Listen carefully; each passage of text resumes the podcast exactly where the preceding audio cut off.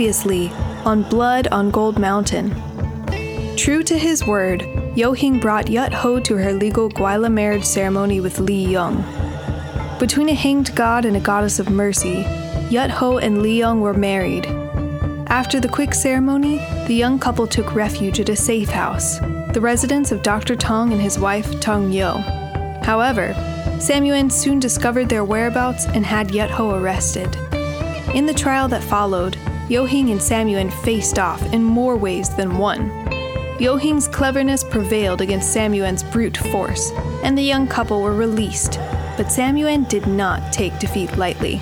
His parting words would prove fateful. This isn't over. Ah Choi leaned against a patch of wall, staring across the alley at a small, nondescript adobe house. He was sore from riding, and he had not slept for several days, but he could feel the strength surging through his tall, broad frame. His eyes were sharp and wakeful under the brim of his black felt hat. The morning was cool, with traces of sea mist lingering in the air. Ah Choi had on a great black overcoat, and his hands were thrust deep into its pockets. His right hand was folded loosely around the handle of his Colt revolver. In his left, he gripped a crumpled sheet of paper. The paper was a letter from Sam Yuen. After days of incessant handling on the ride from San Francisco, it was no longer legible, but Ah Choi had committed its contents to memory. The letter was addressed to Condor, Ah Choi's trade name and it read Your sister, Yut Ho, has been abducted by the vagabond Yo Hing. Come to Los Angeles and deal with her abductor so that she can be rescued and reunited with her rightful husband. When your sister married my associate, Hing Sing, you were unable to pay her dowry. Instead, you swore on your honor as a soldier that you would render my company a service. Now the time has come to make good on your debt. Come to Los Angeles and dispose of Yo Hing. I will personally see to all your expenses. Captain Sam Yuen, Sze Yup Division, Taiping Army. There was a burst of muffled laughter from the house which Ah Choi was watching. Then the door opened and Yo Hing stepped out into the street. Ah Choi pushed off from the wall. He walked slowly on a diagonal pathway that would lead him past his target, easing his revolver out of his pocket as he went. Something was wrong, though. Ah Choi was a head taller than anyone else in the street, and his overcoat was boiled wool common in rainy San Francisco, but not in arid Los Angeles. Yo Hing was looking at him, eyes narrowed. Ah Choi was 10 paces away, at a 45 degree angle from his quarry. It was too far to be sure. Too many things could go wrong with that pivot or the shot from the hip. If he could just get a little closer. Stop right there, said Yo Hing in a deep, resonant voice. Ah Choi raised his pistol and fired. It was a good shot. Straight and true, it pierced the spot where Yo Hing's heart had been a moment earlier. But the bastard was already moving. The bullet tore a strip from his Gwylla jacket as he dashed back into the adobe house. Ah Choi was close behind, ducking beneath the low header and firing twice before his eyes had time to adjust. He heard something smash and shoved somebody out of the way as he plunged further into the house. But it was no use. Everything was too dark, too small, and too unfamiliar. By the time Ah Choi found his way to the back door, Yo Hing was gone. As he made his way towards Sam Yuen's Ninyang store, Ah Choi fought down his impatience. He was angry with himself for missing the shot, and concerned for Yut Ho's safety. He didn't notice the two Gwylla policemen sidling towards him until they were only a few paces away. Nice day out, said one of them, a thin man with yellow hair and a misshapen nose. Good thing the heat is finally broke, don't you think? I wouldn't know, said ah Achoy. I just got into town. The other policeman stepped forward. He was almost ah Achoy's height, with a large belly and fat, hairy jowls. The thing is, he said in a gravelly drawl, is that you match a description from the gunfight that just happened on Calle de los Negros. Chinaman, long hair, black coat, about six feet and four. Stranger in these parts. Witnesses say you took a pot shot at one of our valued well, I guess they ain't exactly citizens, are they, Harris? He looked at the yellow haired man, and the two of them chuckled. Ah, yes, Achoy spoke in his best Gwylla and looked down his nose at the two men, who were obviously wary of him despite their insolent demeanor. I had a little disagreement with your friend Yo Hing over some personal matters. He ain't our friend, said the fat policeman. We don't make friends with your kind. Still, I think you'd best come down to the station with us so we can sort this all out. Very well. Achoy gestured for them to lead the way. The man named Harris reached out to take Achoy's arm that won't be necessary, said Achoy dryly. I know perfectly well that the simplest way out of this is to pay the fine. In fact, if you want to settle this quickly, send somebody to notify Sam Yuen that I've been detained. He'll see to it promptly. The two men glanced at each other significantly. Then the fat one looked up at ah Achoy. Much obliged, he grunted. What name should we give when we notify Sam Yuen that you've been arrested? Ah Achoy smiled, showing his teeth. You can call me Condor. Sam Yuen stared incredulously at the two policemen. Three thousand dollars? Hing Sing, who was translating, looked like he would rather be anywhere but here, in the Spartan back room of the Ninyang store. The two policemen looked at each other nervously. Begging your pardon, Sam, said Harris, but it weren't us as decided the amount. Judge Sepulveda, give me that. Sam Yuen leaned over his desk and snatched the court order out of Harris's hand. He decided not to break one of the Gwyllas' fingers in the same motion. The last thing he needed was another out of court settlement with this ugly yellow bastard. Sam Yuen handed Hing Sing the document to read, but he wasn't really in any doubt about its contents. That fool Sepulveda is in Yo Hing's pocket, he growled at the policeman. For all I know, you are as well. Do you think I'm an idiot? I know Sepulveda has a stake in the patent medicine business, and I'm sure he's come to a nice little agreement with Yo Hing. Drive me out of business with inflated legal fees so that two of them can corner the opium market. Is that what they're after? The two policemen were silent. Well, said Sam Yuen, standing up, if they think this court order will change anything, they're sadly mistaken Tell Sepulveda to release the prisoner at once. He can come here to collect this exorbitant bond of his anytime he likes, but he'll have to do it in person. I'm not fool enough to hand over a sum that size to the likes of you. Come on, Hing Sing. Sam Yuen turned to go, but Hing Sing made no move to follow. He was looking back and forth between his boss and the court order chewing his lip.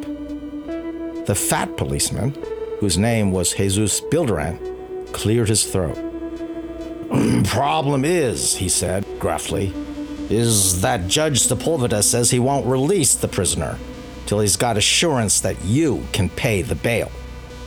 Hing Sing's murmured translations hung in the air, ubiquitous and unobtrusive as a shadow. Sam Yuen turned to face Bilderrain very slowly. I just told you I'd pay, he hissed. There was a warm, vibrating sensation in the palms of his hands. He took a step forward. Bilderrain took an involuntary step back. It's in the court order, he blurted out. Sam Yuen rounded on Hing Sing. What does it say? He snarled. Hing Sing gulped. Well, um, it says that the judge doesn't, um, that is to say, he's asking these men here to verify that you actually, well, that you actually have the funds to. Bilderrain, interrupted Sam Yuen. See that box with the iron fittings on the floor there, against the wall? The fat policeman nodded. Bring it over here. Bilderrain hesitated, unwilling to take orders from a Chinaman, but curiosity prevailed and he shambled over to the box. He bent down, grabbed it by its iron handles, and gave an almighty heave. The box didn't budge. The other three men watched for a minute as Bilderrain wrestled ineffectually with the box. Eventually, he straightened up, sweating and holding his lower back. Harris, he grunted. Give me a hand. Each of them grabbed a handle, and with some effort, they managed to drag the box over to Sam Yuen. He took a large black key out of his pocket, unlocked the lid, and kicked it open. The box was full of metal objects. Iron ingots were stacked up beside long strings of Chinese coins. A bundle of inlaid daggers lay across the top of one end, resplendent in sheaths of sharkskin and ivory. However, it was the contents of the other end that made the policemen catch their breath and stare.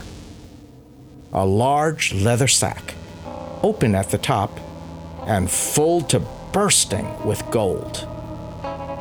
As you can see, said Sam Yuen, I have more than $3,000 at my disposal. It was true. He had a lot more. Sam Yuen kicked the lid shut and locked the box. Then he reached down, grabbed one of the handles in his left hand, and dragged the box back to its place against the wall. Now, he said, turning to face the policeman with an expression of satisfied contempt. Run along and give my regards to Judge Sepulveda. After Ah Choi was released from jail, the first thing he did was to go looking for something decent to eat. He found a small, no frills noodle place a few doors down from the boarding house where Sam Yuen had reserved space for Ah Choi and his horse. The noodles were good. Cheap dried rice sticks with equally cheap dried bean curd, but well seasoned with thin sliced carrot, a little minced pork, and a few rounds of fresh scallion. It didn't quite compare to the food in San Francisco. Los Angeles was 10 long, hot miles from the coast, so fresh seafood was a practical impossibility. Even so, Ah Choi was satisfied. It was good, decent food, a thousand times better than the hardtack and salt beef he had eaten in the saddle on his long southward ride. Ah Choi paid with a 25 cent piece and went out into the street. The morning had been cool, and the jail even more so, but now it was late afternoon, and the sun beat down vengefully as if to make up for lost time. Ah Choi decided to go check on his horse. She was stabled around the back of the boarding house. A big black mare with a reddish mane and gentle brown eyes. She was brave, clever, and fast as lightning. Ah Choi loved her more than anything else in the world, with the possible exception of his sister Yut Ho. Maria, murmured Ah Choi, smoothing her forelock and patting her glossy neck. He had named her after Mary, his lost love, the beautiful blue eyed widow who had been killed for daring to share her life with a Chinaman. Are they treating you well here? Giving you enough water? Looks like you got a nice grooming. That's good. Maria nuzzled his hand and gave a deep, contented sigh. I hope Yut Ho is all right, Ah Choi told her. Then he too sighed. We have it pretty rough, don't we? All this running and fighting every day of our lives. Sometimes I wonder what it would be like to just be at peace. Maria's ears suddenly pricked up. Choi turned, reaching for his revolver, but it was too late. He felt a tremendous pressure on the side of his neck. The world seemed to flicker and grow thin as he sank to the ground. Maria screamed and tried to lash out with her front hooves, but the low stall restrained her as Yo Hing stepped into view, a smoking revolver in his hand. Who are you? he demanded. His voice was so deep, it seemed to shake the very earth. Ah Choi tried to respond, to hurl a final indictment against his foe, but speech was beyond him. The world had grown too heavy. Never mind, said Yo Hing. It doesn't matter now. Whatever Sam Yuen told you, it was a lie. The girl is fine. In fact, she's doing very well. She took a steamship to San Francisco four days ago with her husband. Not Hing Sing, of course. Lee Young. Her real husband. The one she loves. Yut Ho, thought Ah Choi. Fine. Ship. San Francisco. Husband. Love. He felt a weight lifting from his chest. All the weight of the world lifting gently away. Yo Hing looked around. Then he slipped his revolver into his pocket. When he withdrew his hand, he was holding a single bronze coin, engraved with the insignia of the Taiping Rebellion. He bent down and enfolded it in Ah Choi's left hand. See you on the other side, he said quietly. Then he stood up and was gone. Maria gave a whicker and leaned heavily against the gate of her stall. She reached down with her long neck and nuzzled Choi's face.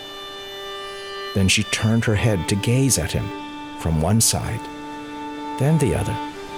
But the eyes that Ah Choi was looking into were far away from that place, and they were not brown. They were blue. Officer Emil Harris of the Los Angeles Police turned around just in time to see his partner disappear around the corner into Calle de los Negros. Where do you think you're going, Bilderrain? Crime scene is this way. Bilderrain did not answer. Harris swore and hurried to catch up. Beads of sweat showed on the back of Bilderrain's sunburned neck as he strode purposefully down the alley.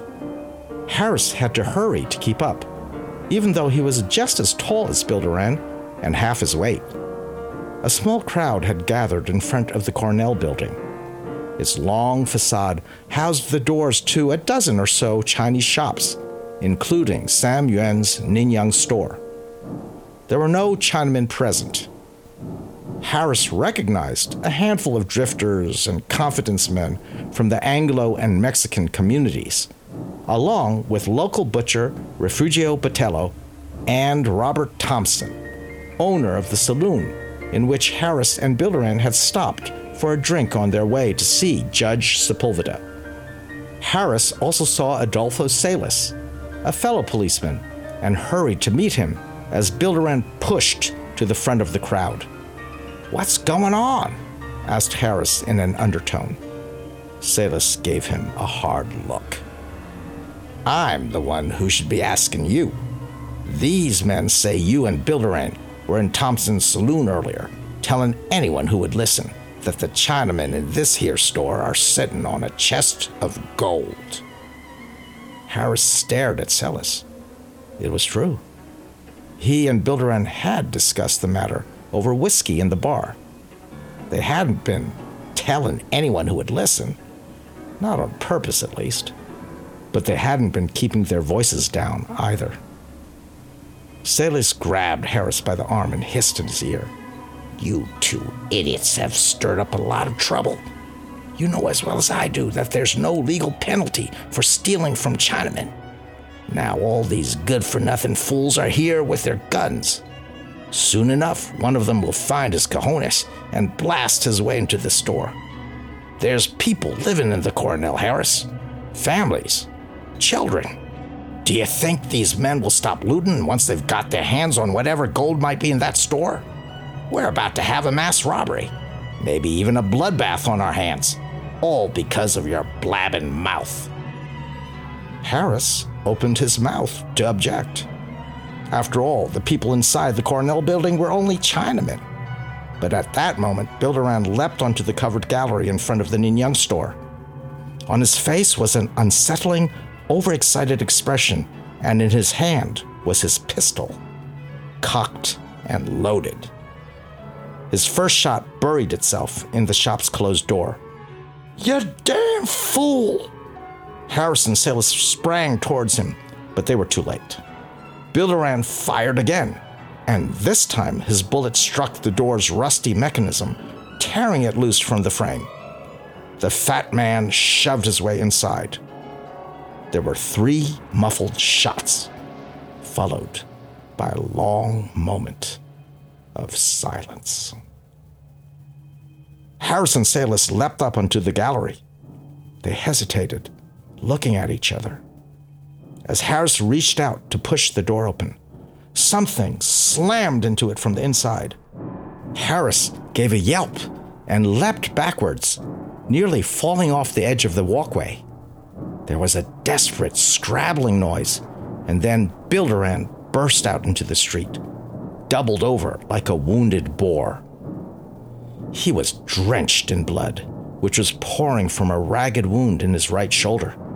It streamed over his body and down into the dust from the tips of his nerveless fingers.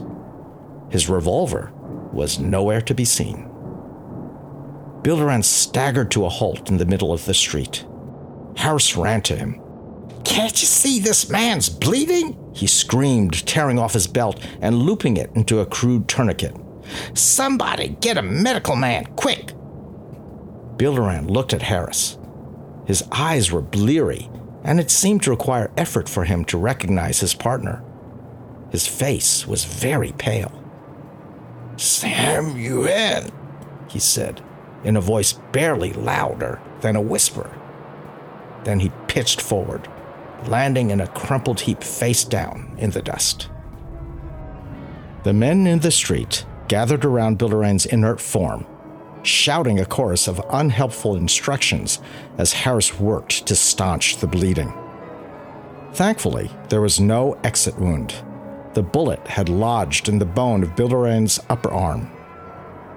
Harris pulled the belt tight around the fat, clammy shoulder and tried to apply pressure, but the blood kept coming in great, dark pulses that grew perceptibly slower over time. In the end, he gave it up and pulled the belt even tighter so that the bleeding slowed to an ooze. He hoped the medical man would arrive soon. It would be only a matter of minutes before the blood starved arm began to gangrene. Officer Celis was standing with his back against the Ninyang storefront, shouting through the door.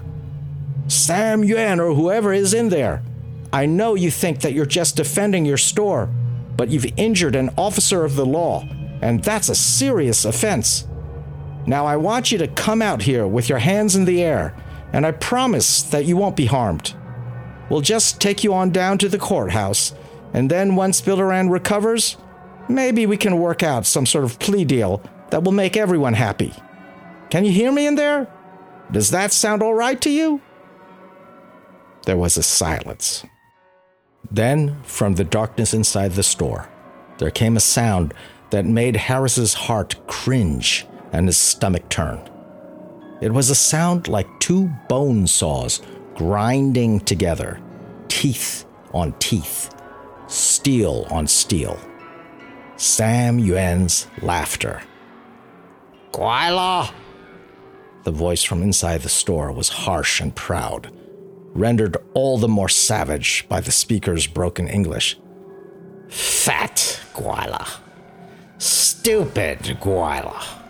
Fat Gwaila, get hurt. Go home. Money is gone. Gold is take away. Smart Gwaila, go home. Stupid Gwaila, stay fight. Never home again.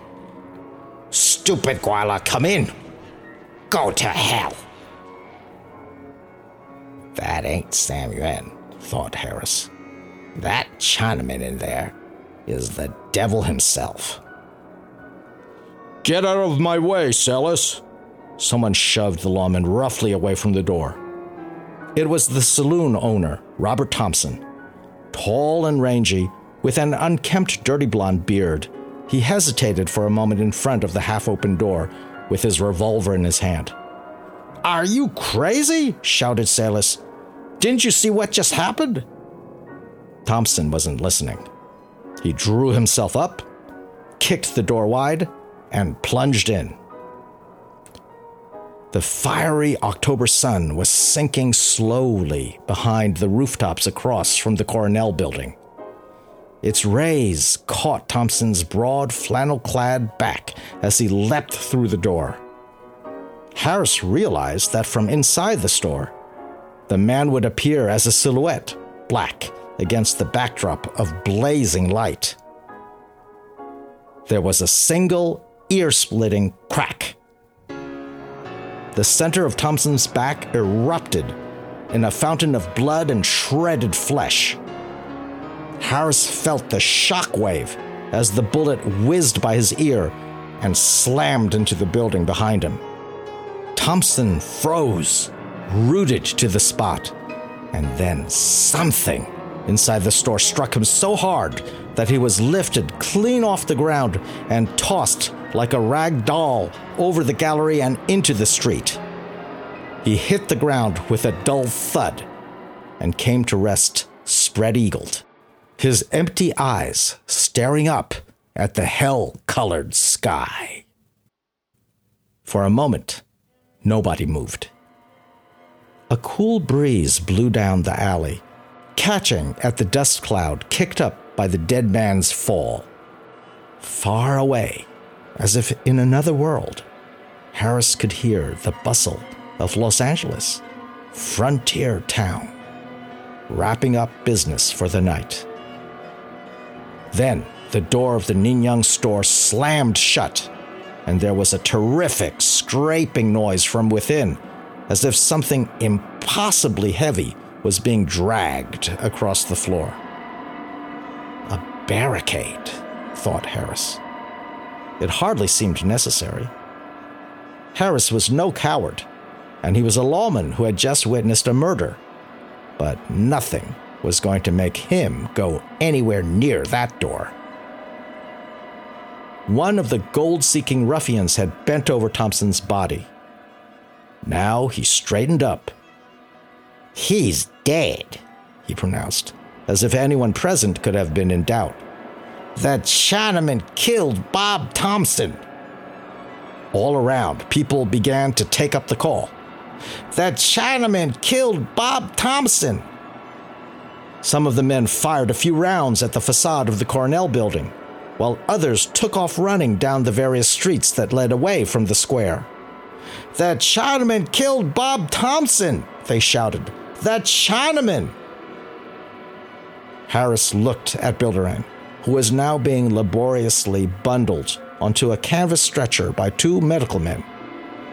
Then he looked at Thompson's body and thought of the gold he had seen that morning. He recalled the taste of whiskey and the excitement he had felt discussing the gold in Thompson's saloon.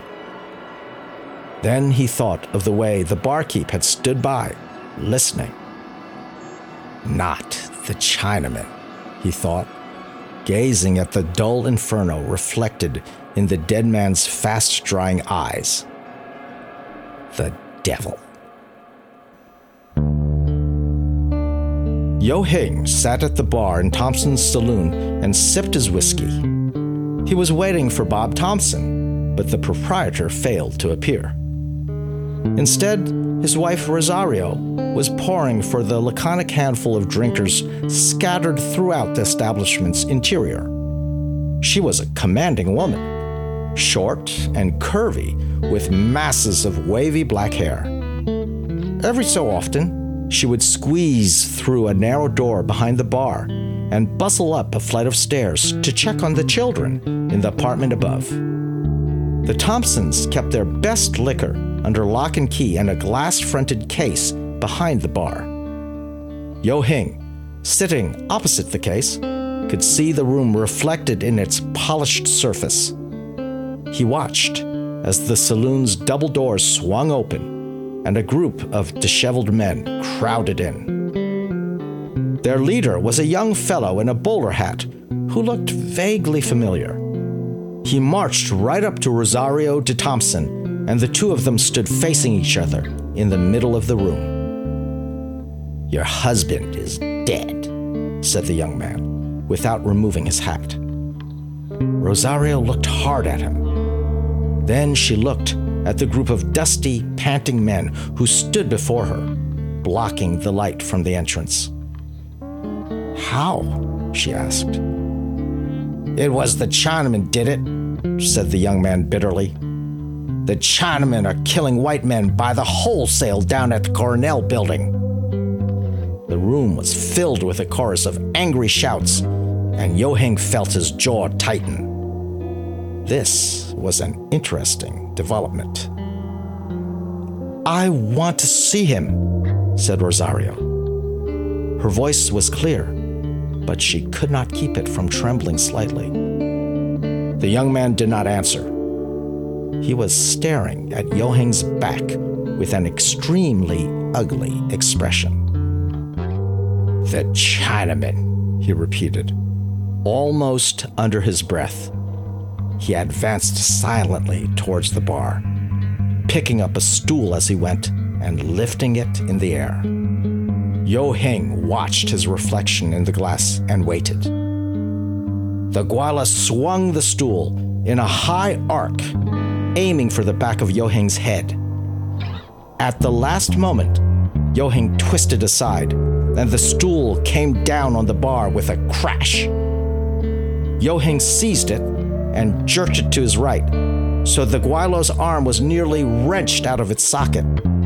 As his assailant staggered back, Yo Hing looked around, just in time to duck beneath a brick which sailed over the bar and smashed into the glass covered liquor cabinet. The crowd of men was advancing, and Yo Hing could see more Gweila in the street outside. With a great sweep of his arms, he hurled the bar stool towards them at chest level. Then he vaulted over the bar, tore open the door to Thompson's apartment, and took the stairs, three at a time.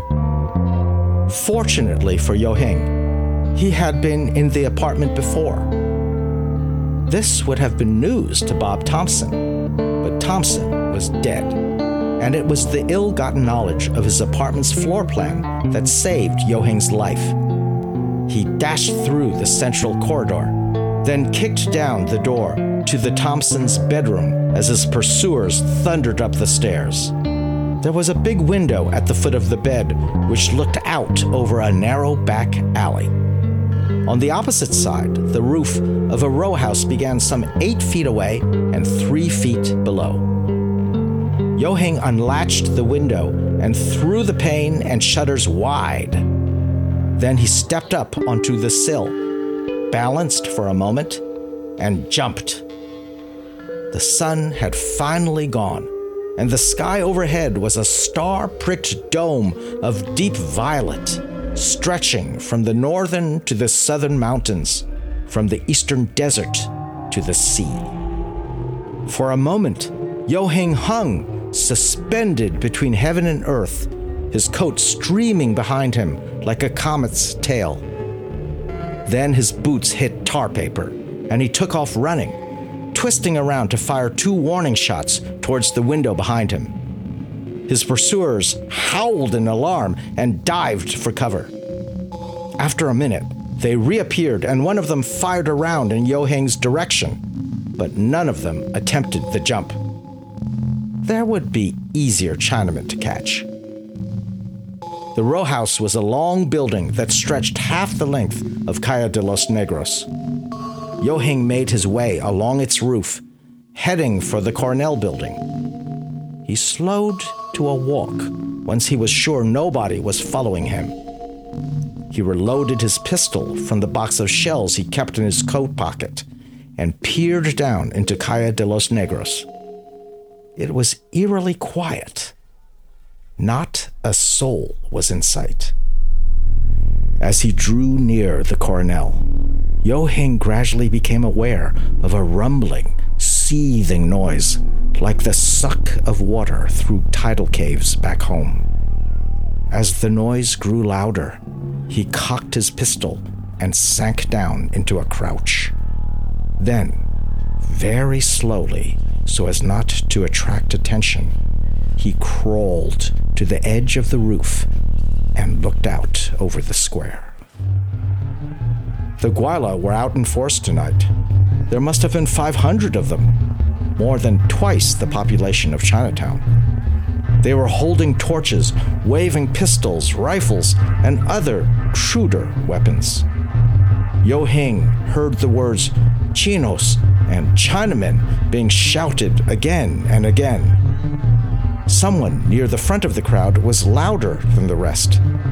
Come on out, you dirty Chinaman! He howled in a high nasal voice. Come and see what us white men are really made of. One of the doors in the Coronel's long facade swung open, and a young woman stepped out with her hands in the air. Immediately, a volley of shots rang out. The woman lurched and half fell, clutching her upper thigh. Then a hand reached through the door and dragged her back inside.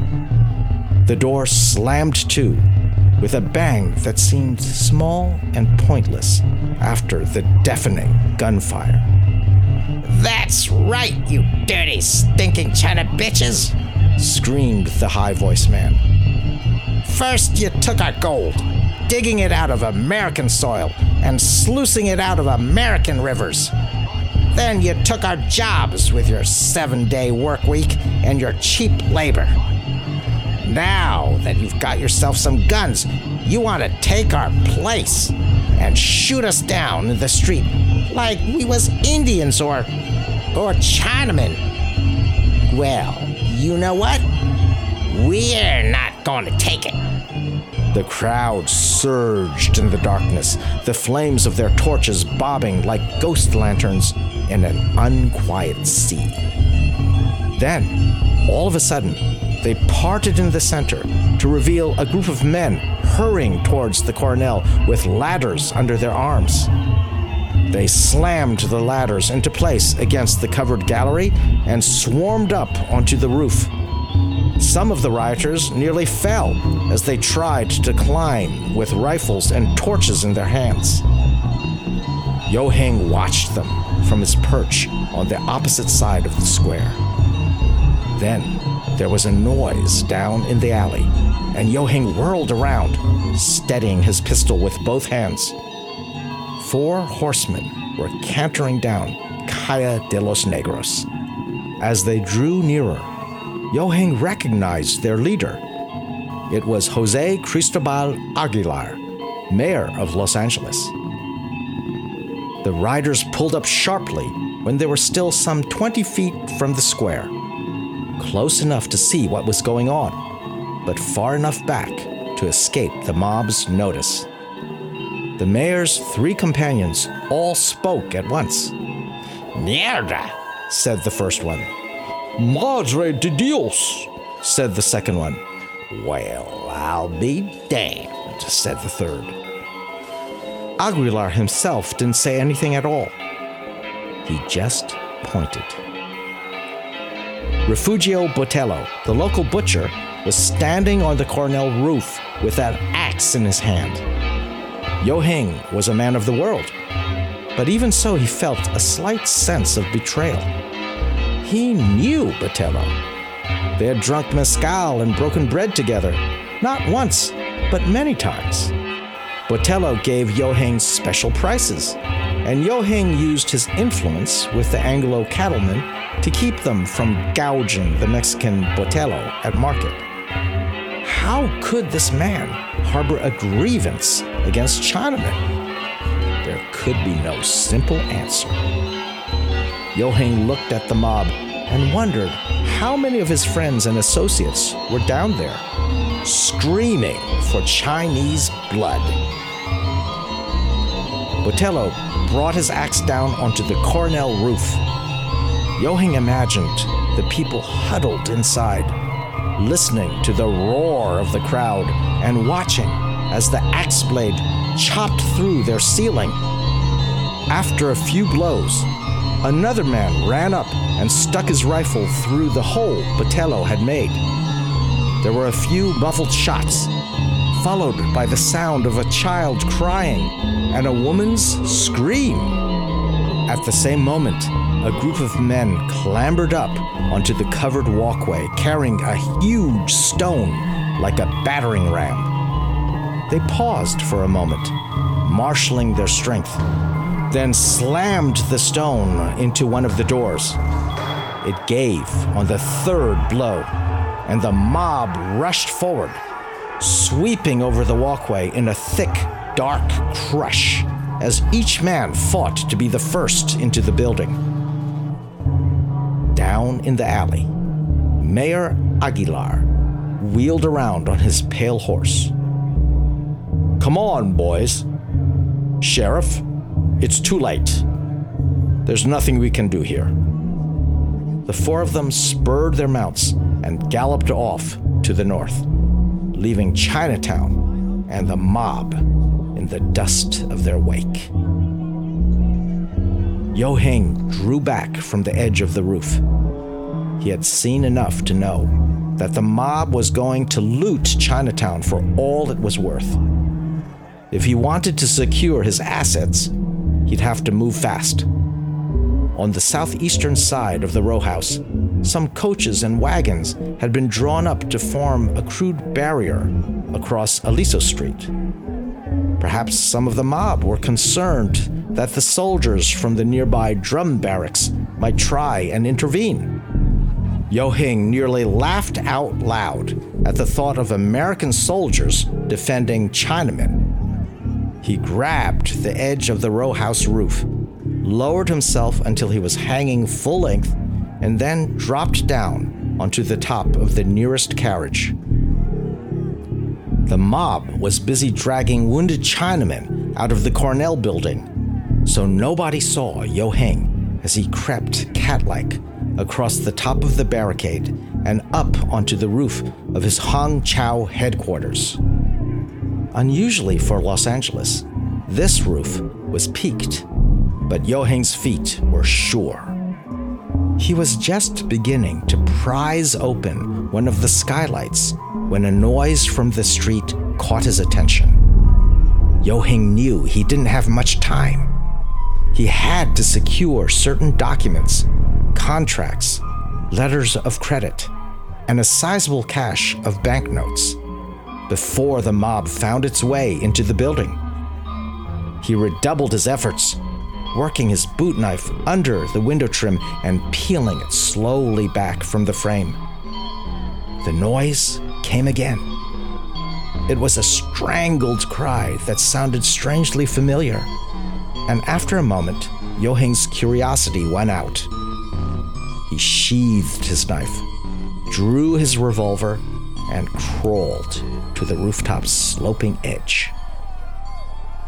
On the corner of Los Angeles Street and Commercial Street, three nooses had been slung over the heavy beam that crowned the south facing storefront. In the flickering torchlight, they seemed to wriggle like hungry snakes, casting their long, thin shadows across the embossed sign that read, John Goller, purveyor of fine carriages. A group of heavily armed men, some 30 strong, had surrounded three Chinese men and were now dragging them towards the makeshift gallows, or trying to, at least. The first victim was an old man, the second, a boy of about 14. They were both looking around with the same nonplussed expression, as though they didn't understand what was going on. Yohing felt an unfamiliar sensation and realized after a moment it was pity. These fellows were simple peasants, fresh off the boat by the look of them. In all likelihood, they really didn't understand what was happening because they had never seen a noose before. The third man was a different story. Surrounded and outnumbered, he laid about himself with the savagery of one who knows there is no chance of escape. As Yohing watched, he kicked one Gweila in the crotch and slammed his elbow into another one's jaw, knocking him to the ground. The man was yelling a stream of insults, curses, and ribald jokes at the top of his lungs, his voice muffled from time to time as one or another of his assailants laid hold of him. That was the sound that Yohing had heard, and it was no wonder that it seemed familiar. He knew the man. It was Tong Wan. A big, hairy Gweila seized Tong Wan from behind, wrapping his forearm around the Erhu player's neck. Tong Wan twisted, kicking out as another man approached him with a knife and managed to free himself just enough to get his mouth inside the arm that was strangling him. He bit down hard. The strangler shrieked and stumbled backward, but four men pressed in, pummeling Wan with rifle butts and stabbing him with knives. He spit and snarled, snatching at their weapons but they soon managed to subdue him, laying hold of his arms and legs and dragging him bodily towards the waiting noose. All of a sudden, the window above the gallows opened with a bang, and the shop's owner, John Goller, stuck his head out into the street. He had on a nightcap, and his light gray beard caught the torchlight, which lent it the hue of a guttering flame. What in tarnation is going on out here? he demanded. A few of the men in the street laughed. What does it look like? We're hanging some Chinamen, called one. Another gave a hoot and crowed, Patronize home trade! Goller looked down to where the two befuddled victims were standing with nooses already tight around their necks. Then he saw Tong Wan, still cursing and struggling despite the multiple stab wounds that bloomed red against the pale cotton of his jacket. Goller's mouth dropped open. You savages! he screamed. You goddamn savages! You think you can do murder in front of my shop with my little children here upstairs, crying from the terror of your god awful racket? I won't have it. You release those men at once, or I'll have the law on you. God damn it! This is my property and I command you to. But Yo Hing never got to hear what John Goller's command was, because at that moment, a volley of gunfire erupted in the street, shattering Goller's window pane and knocking a handful of shingles loose from the side of his house. The wagon maker leapt back from the window with a shriek and did not show his face again. Down below, the men had finally succeeded in getting the remaining noose around Tong Wan's neck. Ready, boys? called one of them in a loud, gleeful voice. And heave!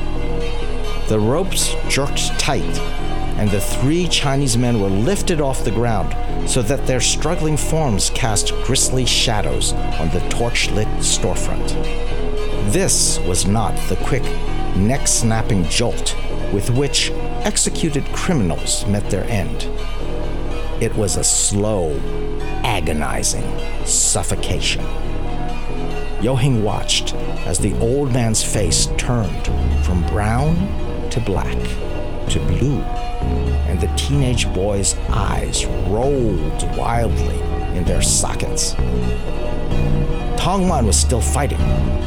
He had somehow managed to get his hands between the rope and his throat, and now he swung wildly, kicking with desperate force at any Gweilo who dared to come within range. One man stepped forward, hefting a meat cleaver over his head, but Tong Wan's foot slammed into his face, and he fell to the ground in a shower of broken teeth. Everyone was shooting now. Yo-Hing saw a bullet tear the flesh loose from one of Tong Wan's ribs, and another slam into his elbow, shattering the bone. The noose had crushed the Erhu player's voice box and broken his hands, which once had been so deft in coaxing melodies from horsehair and rosewood, from string and from bow. Now the bullets were tearing his body apart, and still Tong Wan fought on. Yo-Hing flattened himself against the roof and held his pistol in both hands. He took careful aim right at the place where Tong Wan's head would be when he swung forward for one last kick at the screaming mob. If it comes to that, thought Yo-Hing, here's hoping someone does the same for me. Then Tong Wan swung forward into the light, and Yo-Hing pulled the trigger. Dr. Jin Tong frowned and rooted once more through the jumble of scrolls in his heavy traveling case. I know it's in here somewhere, he said. I just can't find it right now. His wife Tong Yo put her hand on his shoulder. Despite the march of time and their many years in exile, her hand was still smooth and his shoulder was still strong. Don't worry about it, she said with a smile. I think I can remember it. By heart? He looked up at her in mock surprise, then stood up and carefully closed the case. Those scrolls, books of poetry mostly, were one of their two remaining links with their homeland, their youth, and the world which they had loved and lost in the ravages of politics and Western imperialism. The other link was memory. Tongyo took her husband's hand, and the two of them walked slowly over to the simple wooden benches on either side of their small reading table. The light of their oil lamp was soft and seemed to lift away the years, so that Dr. Tong was once again gazing at the striking, bright eyed girl who had stolen his heart with her quick wits and mischievous smile. Tong Yao looked back at him and saw once more the sweet faced young man she had met so long ago, with the chi buzzing around his gentle, healing hands, and his little half smile full of hope and curiosity. All right, he said. Her husband. Her Qin. Let's hear it. By heart. Tong Yo closed her eyes. Then, after a moment, she began to speak. Away to the north march the tall green mountains, and the sea foam laps the western edge of town. This is where we part, dear friend. This is where you leave me and drift away like a tumbleweed over the numberless miles. Light and free as floating clouds, you vanish like a dream. And I return like the setting sun, remembering. Remember me. Goodbye, dear friend, for the last time. Goodbye. The horses are restless to carry us away. Tong Yo stopped speaking, and the silence swelled. With a rumble that moved from the floor up through the Tong's entire bodies before reaching their ears. What is that? Jin wondered aloud. The sound grew and swelled like the floodwaters, sweeping through a valley in the spring. Closer and closer it came, until it was so loud that the house itself seemed to shake with fury. Then the door burst open. Before they had time to think, the Tongs found themselves seized and roughly hustled out into the street. There were angry faces everywhere rough, bearded faces which danced in the torchlight and seemed to glow red like demons. What's going on? asked Dr. Tong in English, but nobody heard him. They were all shouting, waving guns in the air, and shoving the Tongs further and further from their own front door. Let us go! Dr. Tong was shouting now as well. What is this all about? Dan Moody, he called out to a short, stout man standing nearby. Tongyo realized the man must be one of the Gweila patients from her husband's practice. Dan Moody, can you please tell me what's going on? Dan Moody looked at the Tongs without appearing to see them, as if he had never spoken to them, as if they had never existed. Someone grabbed hold of Tongyo's arm. She looked around and saw a thin Mexican man with a grim expression. She recognized him Adolfo Salas, a policeman whom Jin had treated for several injuries. Salas pulled Tong Tongyo away from her husband, shoving at the men who were closest to her. Stop it! Stop it! he shouted. You can't take the old lady. In the name of the law. He held up his pistol and cocked it. The men were passing a noose hand to hand from the back of the crowd. Slowly, inexorably, it wound its way over to Jin and coiled around his neck. Tong Yo screamed. It was a scream of rage and a scream of pain, of frustration and heartbreak, and a terrible longing for what had been for what was and for what would never be again. She broke free of Salas and plunged into the crowd, shoving the Gweila out of her way until she was face to face with Jin. His hands were tied, so she reached out and pulled his face close to hers, staring into his eyes with all the intensity of a human life. Like the setting sun, said the eyes of Tongyo. Remember me, said the eyes of Tong Jin. Then the policeman caught hold of her and dragged her back as the crowd marched her husband away down the street.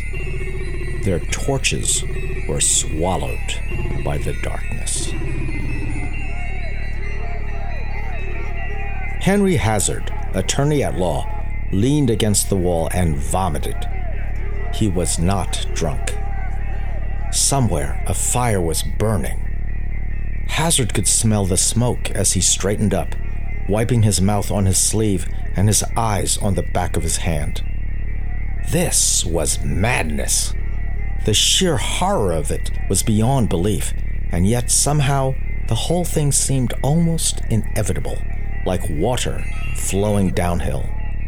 Sam Yuen's gold, the killing of Robert Thompson, and now this. Without meaning to, Hazard glanced up again at the hanged men whom he had stumbled upon in the dark. Now the moon had emerged from behind a drifting cloud.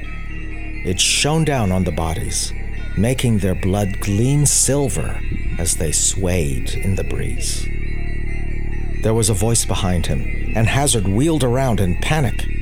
A single torch was coming toward him, bobbing swiftly down the alley to the accompaniment of several loud voices.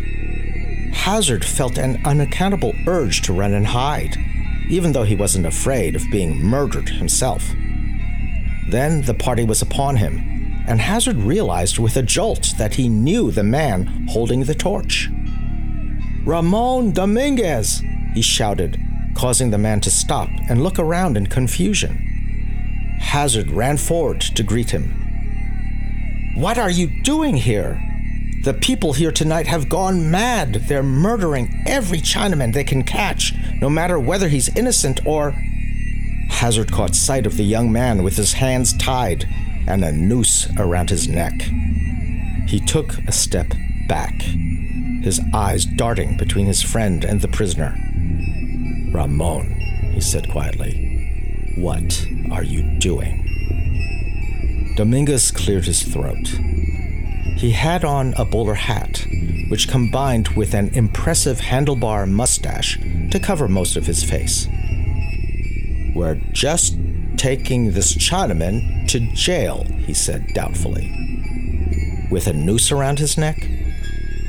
Hazard stepped forward into the torchlight. He could now see that there were six men in the posse, most of them armed with hunting rifles. How do you know this man is guilty? Hazard asked. He started off facing Ramon, but as he spoke, he turned to make eye contact with each of the rioters. Part of him was screaming in terror and disgust, but another part was sizing up his audience with a cool, lawyerly dispassion. It's not so bad, he thought. Half a jury. This man may be a heathen, said Hazard, gesturing towards the prisoner. But you men are Christians, heirs to the gospel of brotherly love. We ain't brothers with Chinamen, one of the rioters snapped. Brothers or not, I think you're man enough to know right from wrong. Look at these men. Hazard seized the torch from Dominguez and stepped back, casting its light over the grisly spectacle of the three hanged men behind him. Is each of them guilty of killing Robert Thompson? What about the others you passed when you came around that corner? Or the ones lying shot to pieces in front of the Coronel? No. The Lord told Abraham he would spare Sodom if, within its walls, ten innocents could be found. Tonight, we have ransacked our own city and slain well more than ten innocents for the sake of one. Have you forgotten the meaning of justice? All Chinamen are guilty of something, said Dominguez, but his voice faltered, and he did not meet Hazard's eye. No, said Hazard, not all. Not that man. He pointed to the prisoner, who stood like a statue, his eyes burning in the torchlight. If you took that man to be hanged, said Hazard, you would be taking him to be murdered. The rioters looked at each other in silence. Then they scattered, and Hazard stood with the torch still lifted overhead, face to face with the prisoner. The man twisted his hands, gradually working them free of their clumsily knotted binding. Then he reached up and removed the noose from around his neck. He held it for a moment, then tossed it into the dust at Hazard's feet. The two men looked at each other. Neither of them spoke, but Hazard thought he saw something in the other's eyes. Something besides the haunted look of a man who had just narrowly escaped death by violence. Something almost like a smile. Then the man turned and was off, running swiftly down the alley in the direction that led away from Chinatown and towards something, anything else. For a moment, Hazard watched him, his dark braid swinging and his light cotton jacket glowing beneath the moon. Then he turned a corner and was gone. For those of you who have been with us from the beginning, thank you so much for taking this journey with us. It is our sincere hope that you connected with these characters and learned something new. If you have ideas about how to continue giving this story life, please reach out to us on Facebook at Blood on Gold Mountain. If you enjoyed our soundtrack and need music for your podcast or other media project, we will be happy to connect you with our artistic director, Micah Huang. And most importantly, we need your help to continue telling this story. We invite you to share Blood on Gold Mountain with your friends, family, and students. As always, we would love to hear your thoughts in a review, and please stay in touch via Instagram and Facebook at Blood on Gold Mountain. Blood on Gold Mountain is brought to you by the Holmes Performing Arts Fund of the Claremont Colleges, the Pacific Basin Institute of Pomona College, the Public Events Office at Scripps College, the Scripps College Music Department, the Entrepreneurial Musicianship Department at the New England Conservatory, and our Patreon patrons. It is written and produced by Micah Huang, narrated by Hao Huang, and hosted by Emma Guys, featuring original music by Micah Huang and the Flower Pistols. A special thanks to Hao Huang and Rochelle Huang for their musical contributions, Kusuma Tre Saputro for the amazing artwork, Sheila Colaser for her critical PR guidance, Rochelle Huang for her editing prowess, and Ivo Terra from Simpler Media Productions for his immense expertise and support. Thanks for listening.